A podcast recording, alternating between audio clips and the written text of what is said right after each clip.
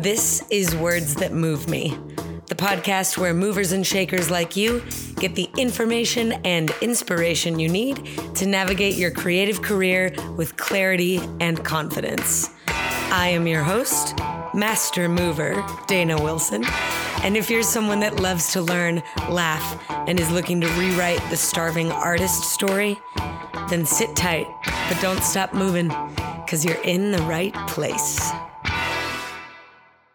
All right, all right. Welcome to the podcast. This is episode 19. Holy smokes. It's going by so fast. Everything actually seems to be going by so fast. And honestly, this is getting somewhat easier. And I shouldn't be shocked by that because I'm getting better at talking to myself alone in a room. Doing a lot of that these days. And that actually is kind of what this episode is about. I'm super stoked about it. Um, but before we dig into that, of course, we have to do our wins. My win this week is actually my mom's win. my mom celebrated a birthday. I'm not going to say the number because a lady never tells. And we had an absolutely awesome virtual birthday party for her. And I was sensitive about that because I believe that certain things cannot be replaced or duplicated. Birthday parties up until this point were one of those sacred special things. And I'm going to be honest, we had a ball. My immediate family, my sister, her husband, her two daughters, um, my brother, his wife, and myself and my husband and I all got together for a Zoom conferenced dinner and cake. And um, oh, my brother also brought a life size cardboard cutout of him.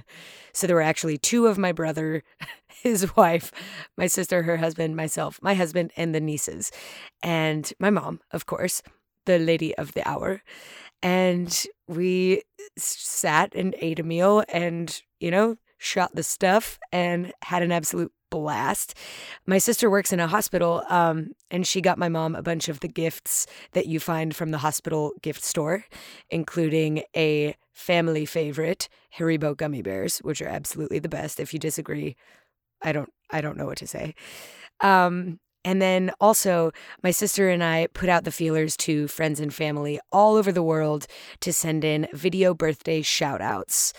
Um, I'm telling you, we got some video gems from old friends and some really priceless selfie sentiments. And I got to throw down my speed editing chops. And um, man, it was just so special. I got to watch people really, well, digitally really show up for a woman that is so, so, so special. A woman that must join me on the podcast one of these days. Mom, do you hear me? I mean it. I'm serious. oh, and also, I made my first loaves of bread from yeast that I grew off of raisins. Like crazy advanced stuff here, people.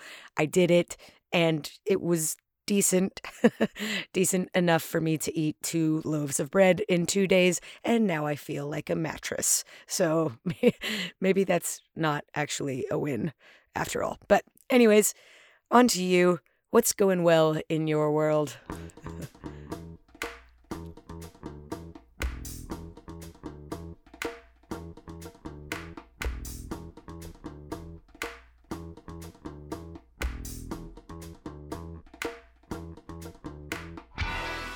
Okay. Congratulations. Keep crushing it. So proud of you. Okay.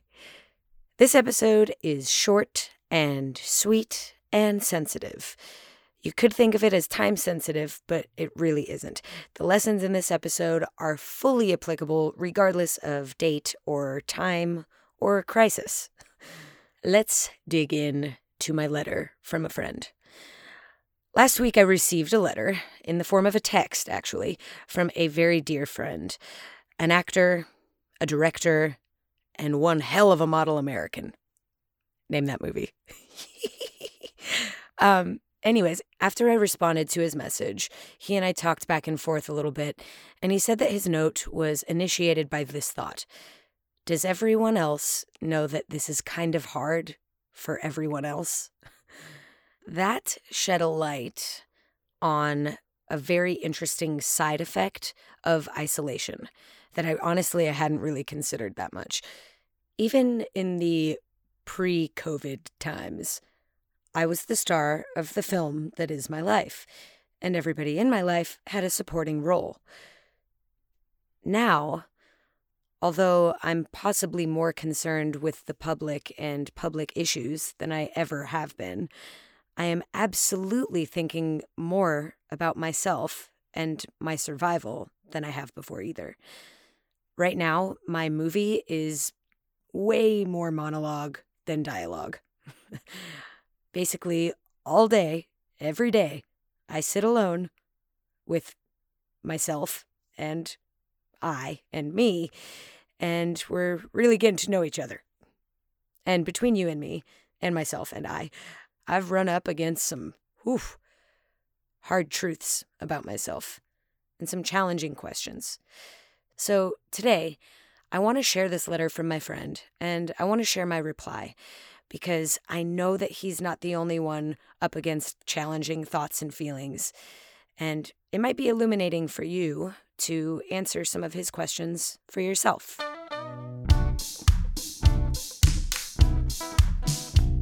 My friend writes I was thinking at first that our pandemic would be like when you hunker down for a snowstorm. Since I've realized it is so much more, obviously. The realization, though, is full of confusion and fragmented thoughts. It feels like, unless I'm thinking about or doing something specific, tire changing, setting the table, high knees, my mind drifts, but it drifts in muddled, confused, fractured bits of thoughts. I'm struggling to plan things or collect my thoughts on things. I don't know. Again, I just don't know. I can't get things straight in my head sometimes, and I'm feeling like it's a problem with me. I know it's just a problem for me, but maybe it's normal. Do you have disconnected thoughts? Trouble getting the stuff in your head straight? Planning our lives helps us define who we want to be. When we can't plan or get excited about something coming, it feels like we're stuck. I'm just stabbing into the dark here, but I'm not really, because someone might read this and think, I'm stabbing too. I guess I'm trying to say, this is way harder than I thought it would be, and at times think that it should be. I get down on myself, and that ain't right. also, dude, the world needs leaders to lead us, but the world also needs more lovers, not sex, to love us back. In this world, you are loved. Love back.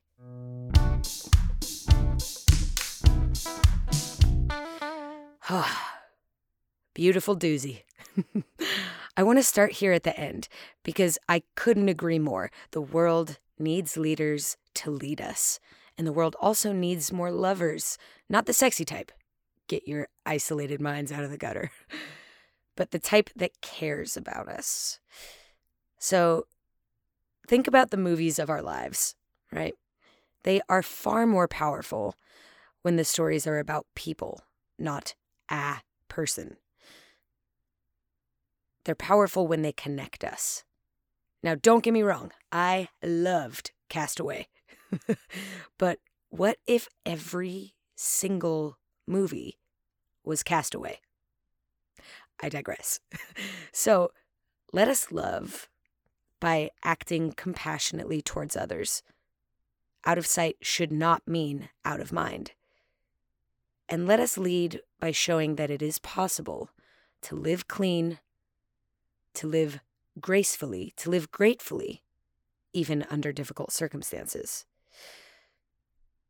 Now, you could fully stop listening right here. There's plenty of work to do simply by digging into asking yourself how you can be more compassionate towards others and how you can lead by example. Or you could keep listening to my reply to this dear friend. If you shared any of my friend's thoughts and feelings about our current circumstances, then you can also pretend that my reply is to you. I wrote after several hours of thinking about a reply.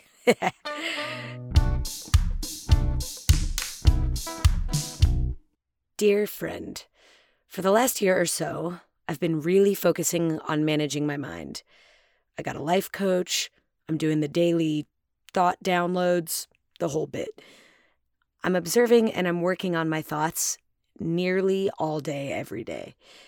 And if I could boil down what I've learned and what's the most helpful to me, it would be this.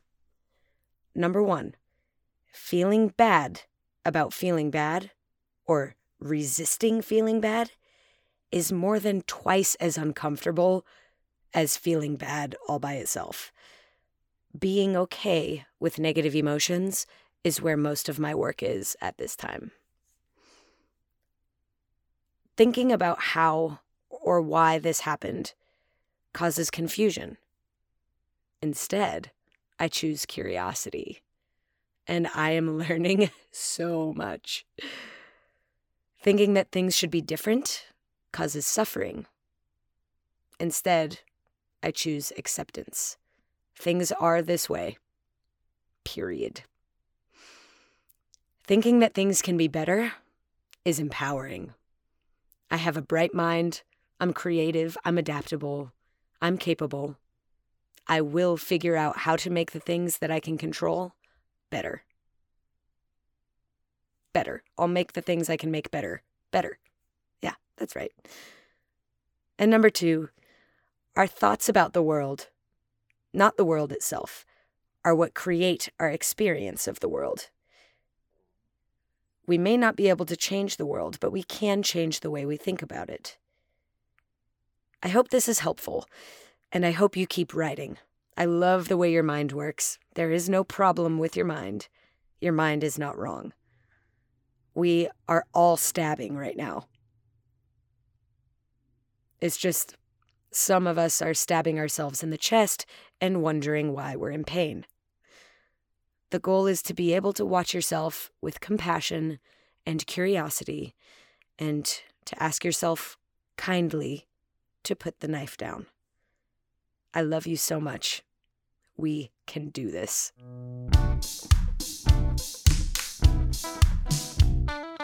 It's true. We can do this. Totally possible to come out of our quarantine winter hibernation better than when we went in. I learned this week, this is an interesting story. I learned that I get really annoyed by questions like, What are the three words that best define you? Like, come on, I am complex. All the words, those are the three words that best define me. but my husband recently said, the one word that best describes this pandemic period is destabilizing. And yeah, I think he pretty much nailed it destabilizing. But if there's one thing that a dancer's good at, it's stabilizing. Think about that fight to really hold on to an attitude devant on releve, or the mental and physical combat of a pirouette from a grand plie in second position. if it is possible for a human being to promenade in arabesque on point on another human being's head, I'm going to link to that YouTube video, by the way, in the show notes. then it is absolutely possible for us to stabilize ourselves in unstable times like these. It's also no shock to me that ballet dancers are crushing it in this time. My favorites at the moment are Tiler Peck, Obvi, uh, Skylar Brandt, Isabella Boylston, James Whiteside, and Maria. I'm gonna botch the last name. I'm so so sorry. Kachatova, I believe. Oh, so crushing it. But that's you know, literally part of our jobs as dancers to find and create balance. But beyond that, beyond dancers, I think about architects and the skyscrapers that they designed. And I think about the people that actually built those buildings. I think about teachers and the balancing act of managing information and actual human beings, I think about bakers and balancing time and temperature and the ingredients required to make like a perfect loaf of bread. now, obviously, I can't speak for bakers, but when I'm trying to find myself on my leg, it's really a matter of, well, a couple of things. Number one, micro adjustments, small little changes. And number two, trial and error. There will be many trials. There will be many errors. there will even be overcorrection. But eventually, there will be correction. We will figure it out. We can figure it out. We get to figure it out. And if you find yourself in a place of being unstable on your feet, write a letter to a friend or pull a Tom Hanks and make yourself a Wilson. Or the podcast can be your Wilson. I can be your Wilson. I am a Wilson. This is perfect. With that, my friends, I will leave you for the day with love, with soap, and of course, with funk. Thank you so much for listening. Thought you were done? No. Now I'm here to remind you that all of the important people, places, and things mentioned in this episode can be found on my website, thedanawilson.com slash podcast. Finally, and most importantly, now you have a way to become a Words That Move Me member. So kickball changeover to patreon.com slash WTMM podcast to learn more and join. All right, everybody, now I'm really done. Thanks so much for listening. I'll talk to you soon.